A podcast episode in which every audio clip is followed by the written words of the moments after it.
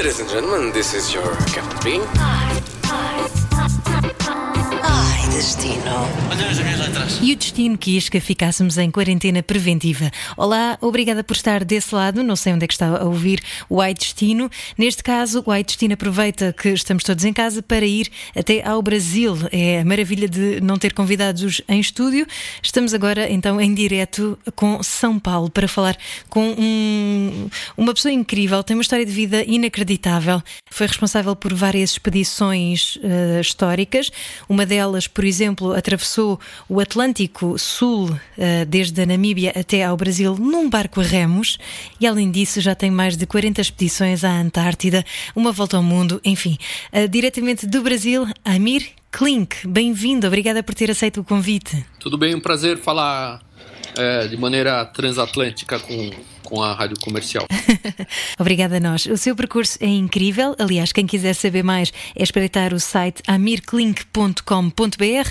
Sempre foi aventureiro desde criança. Eu morei numa cidade que tem uma intimidade muito contundente com o mar. Então eu tive uma passei a infância nu- numa cidade colonial é, no estado do Rio de Janeiro chamada Paraty, é, que tem uma intimidade muito estreita com, com o mar. As ruas são invadidas pela, pela água da maré cheia. E assim eu descobri o universo dos barcos. Mas eu entrei no mundo das viagens através, de, de fato, através dos, dos livros. É, eu sempre gostei de estudar história, me encantei muito com as, as, as viagens que os portugueses fizeram nos séculos XV e XVI. É, e percebi que a maioria dos livros de história contém uma quantidade de aproximações e erros é, estupenda. E que no fundo a maioria dos historiadores que descreve esse período leu muito pouco, conhece muito pouco a, a obra portuguesa e a, a dimensão das viagens quando eles ah, encontram uma maneira de calcular a latitude pela passagem meridiana do, do, do Sol, quando os portugueses compreendem os macrosistemas de correntes e ventos que regem todos os oceanos, os anticiclones, e fazem disso é, ferramenta para uma, uma, uma- construir uma empresa é, global sem precedentes na história da humanidade. Então, a viagemzinha que eu fiz a remo da, da Namíbia até o Brasil foi apenas uma decorrência dessa curiosidade é, por esses sistemas de correntes e ventos que foram tão importantes na obra portuguesa. Depois eu me encantei pela, pelas regiões é, frias de altas latitudes, é, é, principalmente por causa do desafio à navegação que, que essas regiões representam, pelo chamado é, Mar Sem Fim, que também foi descoberto pelos portugueses, e, e assim acabei conhecendo lugares é, é, que foram marcantes para o que eu gosto de fazer. Falou da viagem entre a Namíbia e o Brasil, tinha 29 anos, era formada em economia, já trabalhava. O que é que o fez querer atravessar o Atlântico num barco a remos? Eu nessa época eu estava trabalhando na, na cidade de Paraty, já tinha me formado em economia e administração. Eram anos muito muito difíceis economicamente e, e eu me encantei quando eu, comecei a acompanhar uma uma travessia a remos também no Atlântico Norte É, e uma travessia que não deu certo. E eu fiquei muito impressionado, primeiro com a ousadia do- dos caras que tentaram atravessar. Depois eu comecei a acompanhar outras viagens, onde muitas vezes os remadores desapareciam no oceano. E numa delas, o barco que eles usaram, eles nunca mais foram vistos, desapareceram na terra, nos bancos da Terra Nova. É, mas o barco, depois de dois anos, concluiu a travessia sozinho à deriva, capotado e cheio de cracas. E aí eu comecei a estudar a- os erros da- do, do projeto e de repente eu concluí que daria para fazer no Atlântico Sul e que seria muito mais simples fazer sozinho em vez de fazer eh, numa dupla por causa da, da dificuldade logística. Eram anos engraçados, né? não existia comunicação eh, satelital, a gente não tinha como dessalinizar ainda a água do, do mar, não havia o GPS, eu teria que fazer um curso de rádio operador internacional, teria que fazer um curso de navegação astronômica, aprender a calcular minha posição pelos astros. Num barco muito pequeno, a, a, precisão é muito baixa, porque o horizonte fica muito, muito próximo. E, e assim, o que era quase uma brincadeira acabou se transformando num, num projeto que terminou de maneira muito feliz é, dois anos depois. Quanto tempo é que demorou essa travessia? Eu pretendia fazer a, a travessia começar no verão, mas aí eu fui descobrindo que no início do inverno do hemisfério sul, é, embora o mar seja muito mais tempestuoso, a predominância de ventos se afastando do continente africano era, era maior. E, e isso era um aspecto que, que me interessava. Então eu me preparei para fazer a travessia em 109 dias e no centésimo primeiro dia eu acabei é, ancorando na numa prainha linda de morrer na Bahia chamada Praia da, da, da Espera. Quer dizer, eu consegui antecipar a, a chegada em pouco mais de uma, uma semana. Eu tinha 110 dias de água e 120 dias de suprimentos, de, de comida, e embora tenha tido muitos sustos, mais de 22 tempestades. É, na... Imagino que 100 dias em alto mar seja assim um confronto grande com todos os seus medos e com a força da natureza. Qual é que foi o episódio mais marcante para si? A parte mais difícil, por incrível que pareça, foi uh, a parte burocrática. Na época, a Namíbia era ocupada pela África do Sul, ainda era o regime do apartheid. Eu não sabia que haviam três tentativas é, de, de, travessia do Atlântico a remo anteriores à minha que fracassaram e custou muito caro para as autoridades sul-africanas é, as buscas. Então eu tive muitos problemas burocráticos. Quando eu consegui autorização, eu acabei começando sem, sem aguardar um bom tempo, e, porque eu concluí que estatisticamente não tinha como, como ter tempo bom o tempo todo. E então, o início da viagem foi muito difícil. É, eu saí, de fato, numa semana de mar muito, muito ruim. É, tive problemas engraçados. É, eu sabia que os tubarões é, não é que eles acompanham. Quem acompanha o barco normalmente são os, os dourados. Mas os tubarões vêm todos os crepúsculos para tentar pegar algum peixe voador ou tentar atacar um dourado eu acabei é, descobrindo uma espécie de uma espécie de ecossistema onde eu era depois eu aprendi a identificar alguns dos dourados que me acompanhavam. Um deles me acompanhou por é, 92 dias e aos poucos eu fui me acostumando com as lides do, do mar. Nesses tempos de confinamento que estamos vivendo agora eu tive uma experiência essa experiência na época foi uma experiência interessante. Eu estava muito preocupado como viver num espaço de 2 metros por, por 1 um metro por 80 centímetros de altura, e a verdade é que é, foram 100 dias é, maravilhosos. Assim, o barco era muito pequeno, mas é, essa cápsula habitável onde eu dormia, ela era muito aconchegante e, e eu consegui fazer com que ela chegasse seca até o final da viagem. Então eu nunca passei por dificuldades assim de dormir molhado, embora o barco tenha capotado várias, várias vezes. É, eu tive alguns encontros engraçados com, com navios que não conseguiram me, me enxergar, mas sabiam que havia um, uma embarcação pequena, porque eu os chamava no, no VHF, no canal 16, e, e eles simplesmente não conseguiam me enxergar em meio às ondas, aos reflexos do sol. Perguntaram da onde, eu não sabia se eu explicava que eu vinha da África. Aí eu falei, bom, eu estou vindo da, da África. E aí eles falaram uma impressionante ingenuidade, assim. Eles falaram, puxa, não conhecemos esta, esta praia, mas não deve ser muito longe. E, e foi, foi de fato uma, uma iniciação para mim no mundo das, das navegações e das, das, viagens. É engraçado falar desse paralelismo entre o que estamos a viver hoje e essa viagem de 100 dias de sobrevivência. Prova que uh, se consegue sobreviver com o mínimo. É, esse é um fato que a gente não está. Nem todas as, as pessoas estão conseguindo colocar em prática, mas a grande diferença não é a questão do confinamento físico, do espaço, mas é o fato de você ter um, um, um propósito. Embora no mar você nunca saiba qual é o caminho que vai ser seguido, eu tinha um objetivo, que era uh, ancorar na latitude do farol Garcia Dávila no Brasil, do outro lado do Atlântico.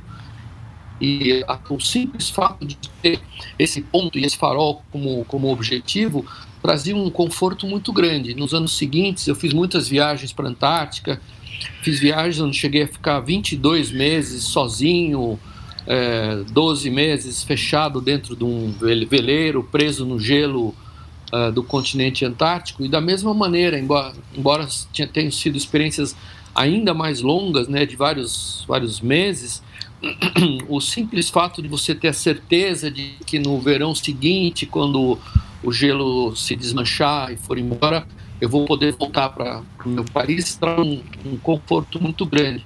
E nesse momento, eu acho que talvez a grande dificuldade é essa, essa, essa incerteza que nós estamos vivendo. Por quanto tempo ficaremos confinados? Né? E para onde nós vamos? O que vai acontecer? Eu ainda não, não ouvi nenhuma resposta. É, é, clara sobre isso, eu, eu acredito que talvez nem exista. É toda uma incógnita, mas por que se coloca sempre nessas situações limite? Eu, eu não fico procurando problemas, eu não, não gosto de chamar de aventuras.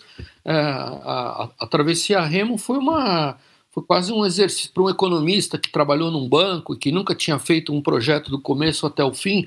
É, eu adorei a ideia de, de fazer um, um projeto e executar. No Brasil, a gente tem uma cultura muito engraçada, a gente fala muito, tem muitos planos e, e nós executamos muito pouco. E a grande alegria quando eu finalmente desembarquei na, na Bahia não foi ter superado as minhas limitações, ter realizado o sonho da minha vida, uh, essas bobagens de autoajuda que infelizmente são se leem tanto aqui no, no, no Brasil. A, a, a verdadeira alegria uh, era muito mais prosaica. Eu estava feliz porque eu cumpri o meu plano. É muito legal você ter um plano, mesmo que ousado ou difícil, e executar. E eu executei bem. Eu cheguei antes da data prevista. Uh, eu gosto do mundo dos barcos e eu não gosto de ver barcos que sofrem. Uh, o meu barco não sofreu. Uh, a viagem foi muito difícil, foi dura, mas no final o barco estava absolutamente perfeito e foi engraçado porque o primeiro amigo que me encontrou, ele perguntava, ele sabia da dificuldade com a água, ele foi engraçado explicar para eles que, que eu, eu, eu, eu preferia ter chegado com zero litros de água, quer dizer, não teria transportado nenhuma água à toa, mas eu só dei esse exemplo porque é, foi uma, uma, uma experiência para mim de aprendizado onde você descobre que não tem num barco pequeno espaço para redundância nem para o desperdício. É, e é um exercício muito interessante de, de eficiência, de usar com, com cuidado todos os recursos, de controlar exatamente o que a gente consome. E essa, esse exercício seria muito importante para as viagens que eu faria no, nos anos seguintes, com barcos que ficaram muito tempo na, na Antártica ao redor do planeta e em outros lugares.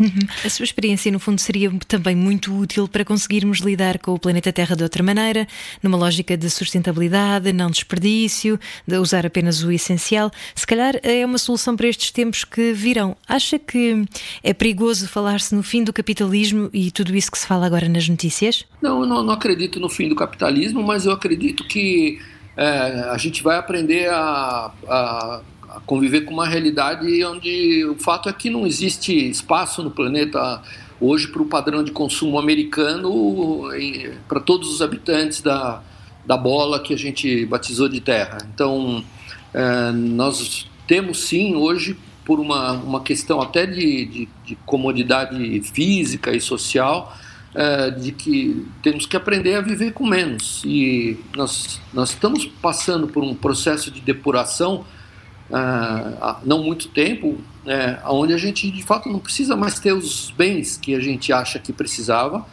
e a gente pode ter os, apenas os benefícios. E eu gosto muito da, desse, assim, dessas experiências náuticas que a gente faz regularmente para esses lugares, porque, é, porque a gente aprende a, a, a, ser mais eficaz, a gente aprende a, a, a não desperdiçar, a viver com muito pouco. É, eu sempre falo que os barcos têm uma, uma qualidade muito importante, afundam. E quando você está num ambiente que você sabe que pode desaparecer ou afundar, é, você pensa com muito mais critério nos, nos recursos, nos insumos que são de fato necessários. Ah, as novas gerações hoje, as gerações que nasceram da, do, do milênio para cá, ah, elas não estão mais interessadas em ter tantas coisas. Provavelmente as minhas filhas nunca vão ter é, casa ou carro. Elas querem ter mobilidade divertida, querem ter moradia. Uh, e curiosamente, um barco ensina muito sobre isso, porque é um, um ambiente que às vezes leva uma vida para a gente fazer funcionar e ele pode desaparecer em poucos, poucos minutos. E é interessante, eu administro hoje uma, eu tenho uma marina em Paraty que tem mais ou menos 300 barcos, tem muitos viajantes e é engraçado porque quase sem exceção as pessoas que moram nos barcos ou que viajaram, que vieram de longe da da Europa, da Escandinávia, do, do Oriente, elas desenvolvem uma, uma, uma atitude sustentável que não é discurso de, de ecologista de carteirinha, é, é, é, verdadeira, porque a vida no barco ela exige um, um cuidado muito grande com, com a eficiência, com o não desperdício. Ao longo da sua carreira já fez mais de 40 expedições à Antártida. Foi, aliás, à boleia de uma viagem à Antártida que conheceu o Rui Pérez, o português que foi convidado do Ai Destino e que nos passou muito amavelmente o seu contacto. Por que tem esse fascínio pela Antártida com mais de expedições, mais de 40 expedições já uh, concretizadas? É, é, eu não tenho uma fixação específica com, com o continente antártico, embora meus amigos é, sempre pergunta qual é a graça de ir tantas vezes para um lugar onde tudo é mais ou menos igual. É, e o que eu gosto é que cada, a, a cada semana de cada mês é uma região que se transforma abruptamente. E, de certa maneira, eu não sou muito ligado em eventos sociais e vida social e essas coisas, mas uma das experiências mais fascinantes num, num local onde o meio é predominante, imprevisível e é, extremamente forte é, é, a relação de convívio das pessoas que estão lá. Então não há diferença de, de credos, de, é, de origem, de, de, nível social. É, é, um, é um lugar onde a relação entre as pessoas ela, ela passa a ser muito, muito autêntica. É um local que exige uma preparação muito grande para ir para lá. Você não vai de improviso para uma região como essa. E apesar da força do meio, é uma região que mostra uma extraordinária é, fragilidade em relação à nossa presença. Então é muito fácil qualquer, é, qualquer intervenção que a gente faça, qualquer resíduo que a gente deixe, permanece por muito tempo. E até em termos científicos é uma espécie de repositário da, o continente antártico da história da humanidade. A história da humanidade está lá guardada numa biblioteca de micro bolinhas de ar em grandes profundidades no, no gelo é, é, e essas, é, essas pequenas cápsulas de ar contam de certa maneira a história do nosso, do nosso planeta. Então eu me encantei pelas, pelas viagens para lá, é, me encantei pela ideia de, de abraçar os riscos em vez de fugir deles, e é por isso que a primeira viagem foi engraçada porque todo mundo falava, mas você vai velejar em solitário por uma região tão difícil, um veleiro não é um quebra-gelos, pode ficar preso por um ano. E aí surgiu uma ideia divertida na época, é, que em vez de ir para lá, como todo mundo vai no verão e volta no fim do verão, eu falei: não, eu vou fazer um barco para ficar preso de verdade um ano lá. Eu vou com a intenção de, de invernar, de me deixar prender no gelo durante um ano. E foi o que aconteceu. Uau! Entretanto, sendo este um podcast de viagens, eu pedi-lhe para escolher um destino, o local que o tenha marcado mais em todo o mundo. E o Amir escolheu a Geórgia do Sul. É assim? A Geórgia do Sul é um, é um arquipélago britânico é, é um arquipélago britânico que tem uma história muito é, interessante porque foi onde começaram as primeiras estações baleeiras é, é, há 100 anos atrás, ou um pouquinho mais de 100 anos, por volta de 1906, é, com uma tecnologia muito avançada. E os noruegueses foram os protagonistas dessa empreitada, fizeram seis cidades baleeiras.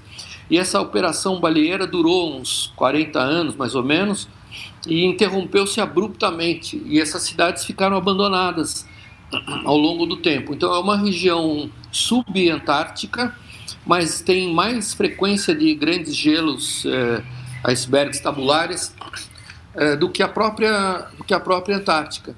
E até alguns anos atrás a gente podia visitar essas cidades baleeiras, e infelizmente os ingleses hoje proibiram e não é mais possível fazer isso. Mas é um arquipélago interessante, a natureza é muito forte, ainda tem verde, lá tem, tem vegetação, mas tem geleiras espetaculares, campos de gelo, tem é, um trânsito infernal de, de grandes gelos que vêm do mar de Weddell, desses gelos tabulares gigantescos, que são verdadeiras fábricas de iceberg.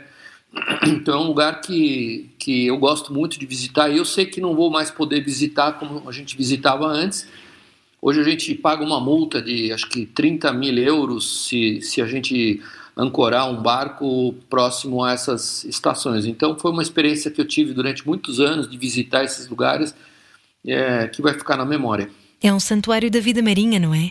Exatamente, virou um santuário de vida marinha e é uma região é, no, na questão de sustentabilidade, de extinção de algumas espécies muito importante hoje, porque hoje a pesca de oceano impactou muito as colônias de, de grandes aves, de aves pelágicas, como os albatrozes é, errantes, os albatrozes de sobrancelha, os petréis gigantes, é, eles são muito sensíveis à, à, à, pesca de espinhel, é uma pesca com long line fishing, é uma pesca onde se usam é, linhas de 30, 40 quilômetros com anzóis escados, e quando um, um, albatroz, por exemplo, a fêmea ou macho, ele, ele pega uma isca dessas e morre afogado, o parceiro dele continua no ninho com o filhote até a morte. Então, é, hoje mudaram muito as técnicas de pesca, tem, tem vários procedimentos que foram desenvolvidos exatamente para não impactar nessas colônias. É, eles têm um problema dos ratos também, dos antigos viajantes que introduziram é, mamíferos é, exóticos, como renas da, da Noruega, é, porcos, e tem um problema de hoje de desratificação muito, muito grande. E foi lá a propósito de uma expedição também? Eu fiz várias viagens para a Geórgia do Sul, contornei a, a ilha, é, fiz uma volta ao mundo sem escalas que começou e terminou é, lá. Fiz muitas viagens passando por, por é, pelas baías e geleiras da, da, da Geórgia. Mas a experiência de invernagem eu fiz na, na Antártica mesmo, na, na, na Península Antártica. Uhum. Fica, fica ao pé das Malvinas, não é? Isso, ela fica a mais ou menos 850 milhas. Uh, a leste das, das Ilhas Malvinas, indo em direção ao Oceano Índico, mais ou menos em direção à África do Sul. Agora, você me perguntou sobre um destino que eu, é, assim, que me fascinou como viajante. É, na verdade, é um duplo destino, né? Você citou as Ilhas é, Falklands, né? As Ilhas Malvinas. Uhum, uhum. e como economista, eu sempre tive uma vontade muito grande quando eu fiz a, a minha primeira grande viagem é, sozinho, eu conheci um arquipélago que é uma espécie de contraponto das, das Malvinas no hemisfério norte, que se chamam Ilhas Faroe. As Ilhas Elas ficam próximo a, ficam entre Noruega e, e Islândia e pertencem ao reino da, da Dinamarca. E é uma, uma, um arquipélago que tem uma comunidade extraordinariamente próspera, é, onde houve muito poucas alterações nos últimos 1.200 anos. O parlamento deles data do ano de 823 é, e eu tinha muita vontade, como economista, de fazer uma, um comparativo entre a população hoje das Ilhas Falkland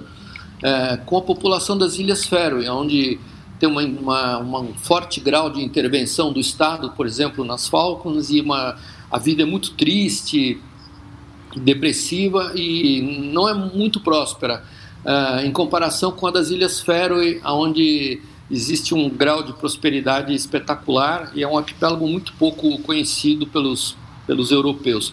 Eu tive o privilégio de passar duas temporadas lá e, e eu adorei conhecer é, a, a, cultura dos, dos Feroe, né, dos feroenses, e, e, me impressionou muito. Eu sempre fui muito assim curioso em questões ligadas à educação e o que mais me impressionou lá foi o sistema de ensino deles, que é assim é muito diferente do que a gente conhece no resto do mundo.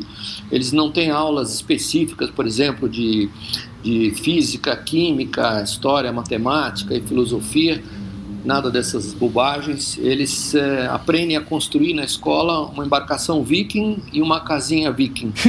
E na construção da, da casa e do barco, eles aprendem filosofia, química, física, matemática, história, essas coisas tão importantes, de uma maneira muito prática. E o resultado é que os jovens de lá são extraordinariamente empreendedores, ao contrário do, do, do jovem europeu que assim, está quase sempre pendurado na, no conforto do, do Estado, da família, da riqueza do seu próprio país.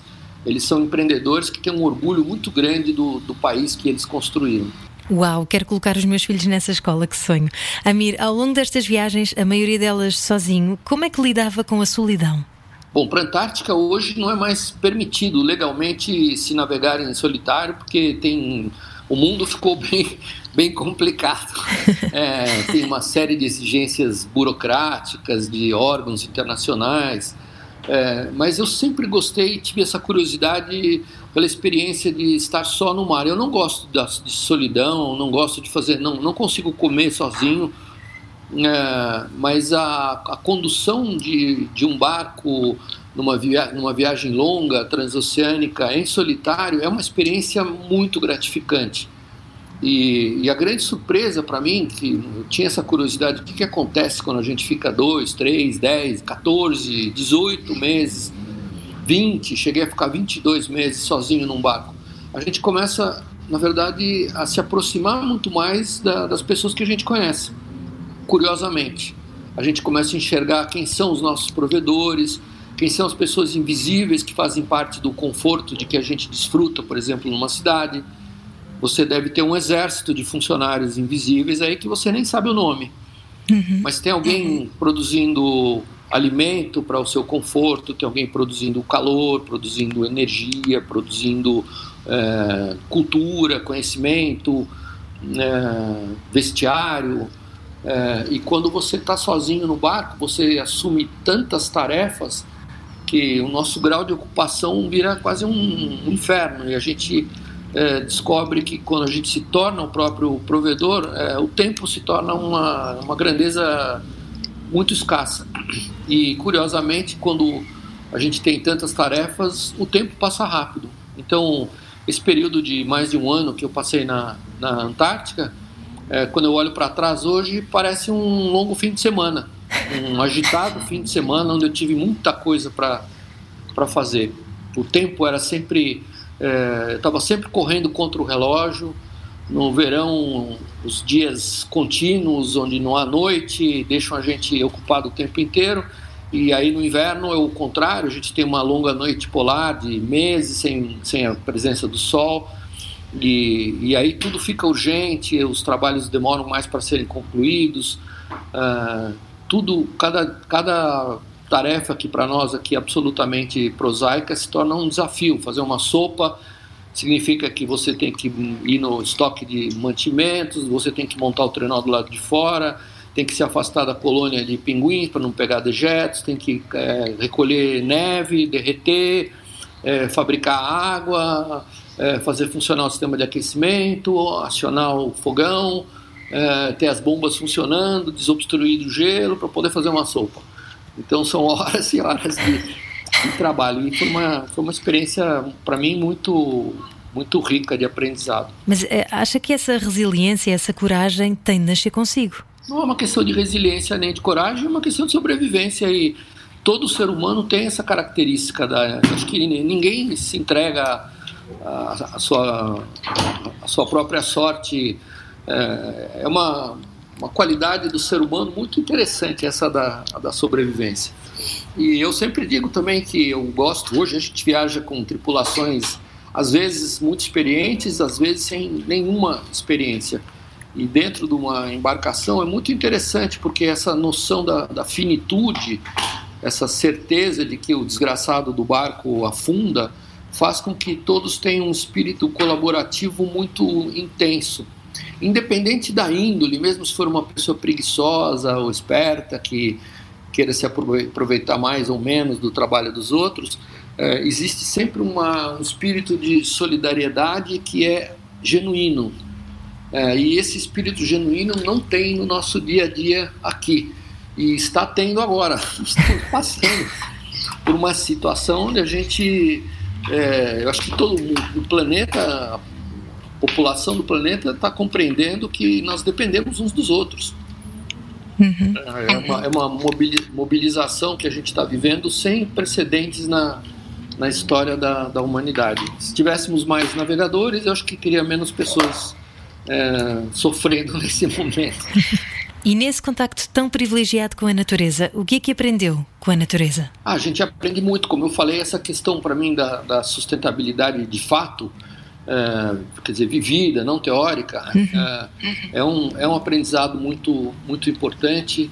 É, eu me tornei também construtor dos, dos, meus barcos e eu fui aos poucos aprendendo uh, a, a me tornar uma espécie de caçador de soluções simples e funcionais. Então a gente tem coisas interessantes, por exemplo, Portugal tem uma história marítima muito rica, foi um país pioneiro no uso de embarcações mais versáteis, menores, das velas triangulares, do navegar contra o vento, do uso do, dos astros para navegação e não simplesmente de uma estrela polar.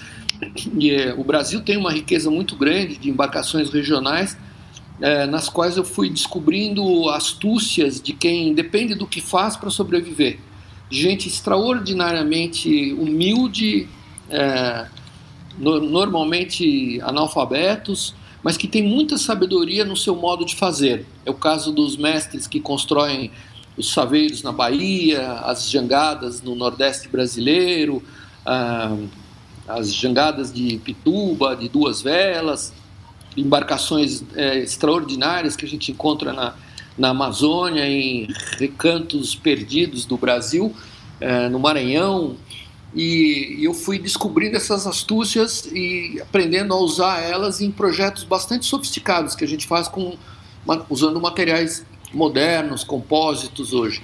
Então, é, os barcos que eu fiz para navegar na Antártica foram os primeiros barcos na, no mundo que navegaram sem com mastros sem estaiamento é, em janeiro desse ano, a gente foi para a Antártica com, com um veleiro com mastro em fibra de carbono sem nenhum cabo de aço.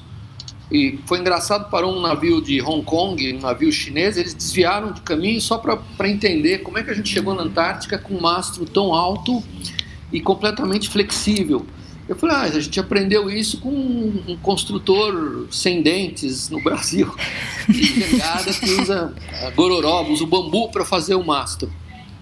Uau. Claro, eu não vou Uau. fazer mastros de bambu, mas a gente usando princípios extraordinariamente simples e sábios, a gente pode evoluir tecnicamente muito com o conhecimento que a gente tem hoje e com os materiais que a gente tem. E às vezes o, o, o acúmulo de conhecimento não produz inovação, mas quando a gente passa a desenvolver esse olhar afiado para soluções é, simples, é, a gente começa a construir inovação de, de verdade. E eu gosto muito dessas questões de inovação. Então, o Paraty 2, por exemplo, é o único barco até hoje operando na Antártica que não tem lastro. Foi o primeiro veleiro sem lastro nenhum no mundo. Nenhum, não tem um quilo de lastro, porque no começo do projeto, é, por uma questão filosófica, a gente decidiu, não quero carregar chumbo. Chumbo é um metal inútil. E é um metal que tem polaridade oposta do alumínio, vai dar corrosão eletrolítica. Não quero levar chumbo. Como, como faremos um barco que não tem estabilidade por peso? E aí surgiu o conceito de construir, de, de alcançar a estabilidade através da, da forma. E, e essa solução da estabilidade pela forma é uma solução que os mestres do, do, do, oeste do Ceará, no, no Brasil, usam há, há, séculos sem ter uma noção muito clara disso, uma solução muito criativa, estabilidade pela forma. Interessante ouvi-lo falar, porque parece mais um engenheiro naval e não um economista. Eu gosto muito de engenharia, é, mas eu tenho orgulho de não ser um engenheiro naval, porque isso me faz uh, ser obrigado a, no final, aceitar a opinião de um, de um, técnico. Eu acho que esse casamento entre a experiência prática e, e o conhecimento acadêmico, ele é muito saudável. E é o que eu faço hoje na nossa empresa. Então a gente faz, uh, produz soluções muito criativas, uh, com recursos às vezes muito simples e, e de uma maneira muito funcional. E a gente foi aprendendo ao longo dos anos que o segredo para fazer inovações revolucionárias, às vezes, não é por tecnologia, é tirar a tecnologia. É, quem imaginava há 20 anos atrás que o mundo se comunicaria com os polegares? Os polegares são os membros mais inaptos do corpo humano, é, que a gente usaria uma pequena tábuazinha de vidro para fazer todas as funções que a gente precisa de trabalho, ninguém imaginava. E é uma amostra de como, às vezes, a, a, a essência, a simplicidade máxima significa um grande avanço. Muito obrigada por esta conversa tão incrível e deixe-me só dizer que esta conversa fala-me ao coração de várias maneiras. Uh, isto porque os meus avós, tanto paterno como materno, tinham indústrias pesqueiras na, em Angola e o meu avô materno fez uma viagem de traineira entre Angola e o Brasil. Portanto, ele saiu de Angola e foi parar à Bahia, isto uh, na sequência da guerra em Angola, pela independência, uh, depois do 25 de Abril. Portanto, tudo isto que me fala e, e, esses instrumentos de navegação e essa forma de contactar com o mar de forma intrépida é, é algo que eu uh, conheci e cresci a ouvir e, e que de facto é, é, muito, muito interessante. Muito obrigada e continuo sempre a viajar aí com esse espírito tão aberto uh, a tudo que é novo e, e a fazer-nos pensar como é que nós podemos viver de outra maneira. Muito obrigada, Amir. Foi muito interessante conversar, conversar contigo. Se vieres ao Brasil, a nossa marina em Paraty é a única marina aberta ao público e é um lugar muito interessante se você quiser encontrar encontrar viajantes eh, viajantes de grande experiência. Obrigado pela conversa aí. Muito obrigada, Muito eu. obrigada, eu. Desta vez vou aproveitar para dizer que há dois barcos de Amir Klink. Antes de fecharmos, há dois barcos que já estiveram em Portugal, no Pavilhão do Brasil, na Expo 98, e também por ocasião da regata dos 500 anos. Há vários livros de Amir Klink publicados em Portugal, entre eles 100 Dias entre o Céu e Mar, Mar Sem Fim, Linha d'Água. É só procurar online. Agora também não tem outro remédio, não pode ir a uma livraria. Estamos em abril de 2020 e estamos em quarentena preventiva. Portanto, é isso faça viagens, mas pelo menos uh, dentro de casa, ok? A sua imaginação também, vale tudo. Obrigada por estar desse lado e uh, que o destino nos faça voltar a fazer viagens em breve. Podcast Ai Destino, Ai Destino. It's so easy. It's so easy to fly. Todas as semanas, a Rádio Comercial dá-lhe o roteiro perfeito para a sua viagem. Descarrega o podcast e apanhe boleia com a comercial. Пока.